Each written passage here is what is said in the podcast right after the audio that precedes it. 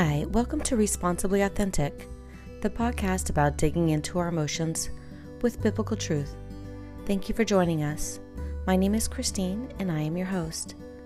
I am a wife, mother, daughter, and friend. I have struggled with my emotions over the years, both controlling my emotions and taking responsibility for my emotions. I started to write my own Bible study to find out why my reactions were so intense, and now I want to share it with you. The format of our podcast will always be the same. We have a weekly emotion that we focus on and a weekly reading taking us through the Bible in one year. The website is Responsibly Authentic. As well, our Instagram and Facebook can be found at the handle Responsibly Authentic.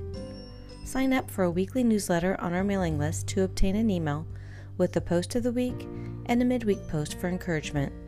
See the show notes for the link. This is week number 43, which is published on October 24th, 2021. Our emotion this week is lost. And this week we are reading through chapters 4 through 19 in Luke. Again, that's Luke, chapters 4 through 19. And the passage of the week is Luke 15, verse 4. To understand more about what lost means, this is an adjective, meaning no longer possessed or retained no longer to be found, having gone astray, not used for good purpose, something that someone failed to win, ending in defeat such as battle, destroyed or missed, preoccupied or distracted. To really appreciate this emotion better, we want to look at some similar words, which are absent, adrift, disoriented, hidden, invisible, vanished, misplaced, or forfeited. Each week we follow the same format. We start with a prayer, an emotional deep dive. From there, we go into the study, our homework to further grasp how this emotion influences our lives, followed by our final prayer. Father God, as we look at the word lost in its many meanings, we cannot help but more clearly understand how the word lost comes into our lives and see how it applies so often. Father God, open my heart to see and hear you and your desire for my life this week. Amen. At this time, I want to share something that's personal for me where I struggle. This is my story. One day, my daughter was four. I was on my friend's computer where my daughter and her son played. I'm sure I got lost in some game or chat. I looked up and saw that she was gone. My friend's son was there, but my daughter was gone. My friend's house was on a busy street. Could she have gotten out of the gate? I was freaking out, asking my friend's son where she was. Did he know? I was looking all through the house, out of the backyard, front yard, out of the gate. I was frantic. When she appeared in a back bedroom, all I could think was, how could I have been so careless to lose sight of her? But I was overjoyed when she came back to me. At this time, I want to provide a pause in the podcast. You saw that I shared my struggle, but I'd like for you to provide an opportunity to think through your authentic truth with the word lost. When you're ready, press play again. Welcome back. We're going to dive into the study, and at some point during the week, please do read the chapters. Reading the chapters will give you a better foundation of what the study is all about. We will examine the study to see what God says, what the Bible says about this behavior or emotion. What do we need to do to correct it? Or sometimes we need to find out what's underneath that emotion. I remember my panic over losing my daughter, the emotions of fear, terror, and distress in losing her.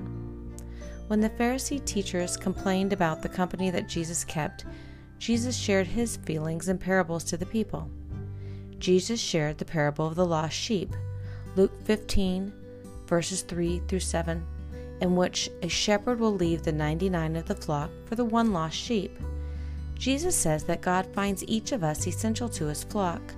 One is not greater than the other. We are all chosen, even when we go astray, and he will always seek to bring us back to his flock. Additionally, Jesus relayed the story of the lost coin in Luke chapter 15 verses 8 through 10 in which a woman rejoices after finding a lost coin, calling her family and friends to help her celebrate. Jesus says that God is joyous when we return to Him. Lastly, is the parable of the prodigal son in Luke 15, verses 11 through 32, in which the younger son squandered his future inheritance. He returns to his family broken down in despair, returning to his father. The father celebrates the return of his son, rejoicing and celebrating. Jesus followed the parable's examples. In Luke chapter 7 verses 36 through 50, Jesus blesses the prostitute who anoints his feet with perfume and wipes his feet with her tears. Jesus told the story of the man who forgave debts in Luke chapter 7 verses 41 through 42 and asked Simon who would be the most loving after canceling debts.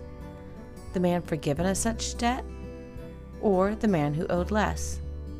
Simon said the man who owed more, and Jesus agreed. Same as the prostitute who came back from so far from the eyes of man, she will be grateful forever. We are all lost lost to sin, lost to lust, lost to worldly idols. We are all found by God and forgiven by His grace. We are lost metaphorically and sometimes emotionally. We are lost and separated from God by our sins. But God's plan for us, as in the parable of the lost sheep, the lost coin, the lost son, is to rejoice when found. God is waiting to celebrate our return to His love and His grace. At this time, I'm going to allow for a pause. After you pause the podcast, this is your chance to take any notes from what you just heard. And when you're ready, press play again. Welcome back. We always want to do a little bit of homework to figure out where this feeling or this emotion is coming from. Your homework this week is to think of a time that you were lost. For me, it was in my mid and late 20s. Think about those days. Now, think about when you were found and the overwhelming love that you felt. Maybe you still feel lost. Reach out to God and to others to rejoin the fold. For those who may not know, a fold is a group of sheep beyond a single sheep. Rejoice in God and be folded into His love. Reach out to other believers for help and form a sense of community. I'd like to say one thing before we go into our final prayer. I'm not a counselor or therapist, and I'm not licensed in any way. I'm simply someone who discovered that my emotions were taking over and taking control of my life. If you need to reach out to someone, please reach out to a therapist or counselor who can help you or guide you. We are not in this alone. You can also reach out to me at any time at contact at responsiblyauthentic.com or on our website. You are not alone in this, you are enough, and you are at the right place at the right time to be learning the lessons that you're learning today. This life is not easy, just know that you have support. Father God, Lord, you are always waiting to welcome me home. Thank you for constantly searching for me, giving me the strength to abide in you so that I can stay in your arms, never to be lost again.